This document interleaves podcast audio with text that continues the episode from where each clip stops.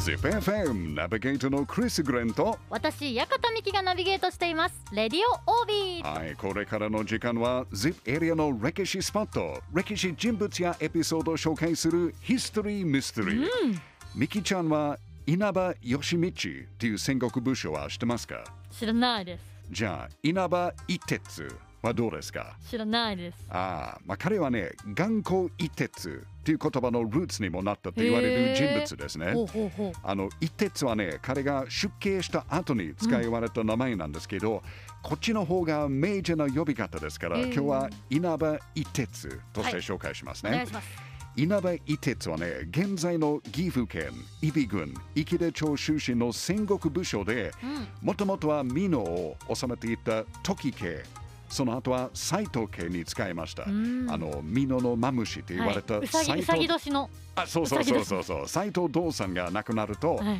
彼の息子達興が後を継ぎますが、はい。彼はちょっと問題のある人でどんな問題が？まあいろいろなんかしなんていうパーソナル問題とかコミュニケーション問題ちょっと短気な人なんですけどね。まあ嫌いたちがいろんなアドバイスしてもなかなか問題が治らなかったから、はい一徹は斎藤家の敵でもあった織田信長に願いています。で一徹はね稲葉山城の戦い。姉川の戦い、うん。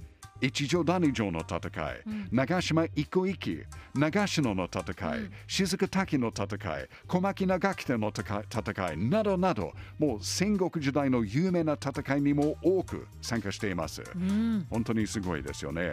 でちなみに織田信長と浅井長政、朝倉、えー吉影連合軍が戦った穴川の戦いの時にはね、信長と同盟を結んでいた徳川家康も参加してるんですけど、うん家康の軍はね、ちょっと人数が少なかった。うんうんなので、信長が俺の家来を一人連れてってもいいよ。誰がいい？と家康に聞くと、彼がね、選んだのはなんと稲葉一徹でした。すごいじゃないですか。ねえ、もう才能があった部署である間違いなしですよね。うん。ちなみに、この穴川の戦いで活躍した稲葉稲葉に対して、信長は自分の名前の一文字、長の字をあげるよって言ったんですが、へ一徹はね、このオファーを一度断っています。ーいいです。いらないですいらないです。へなぜでしょう？ーなんで？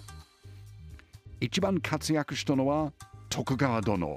なので自分は受け取れません。っていう理由だったそううです、彼がすごい頑張ってすごい活躍していったけど、うん。自分じゃなくて家康公をもうちょっとなんかイメージアップするとしてそういうこと言ってまして。かっこいいじゃないですか。ーかっこいい。ねえ。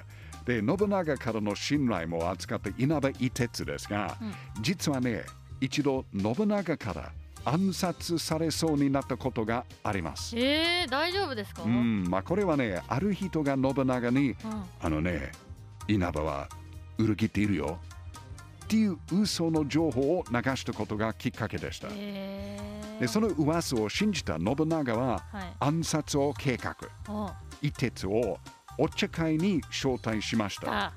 あで、この時、あ。なんとなくなんかやばいかもと感じた稲葉はね、うん。信長の信頼を取り戻すために、はい。お茶室に、えー飾ってあった各軸にうん。書かれた漢字を読みました。おう。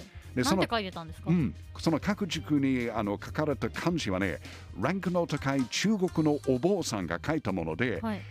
かなり難しい内容だったみたいんですけど、はい。それをスルスル読んで、うん同時にちゃんとその意味も説明して、自分の忠誠心を伝えていてつ、まあ、それを着て、感動した信長はね、うん。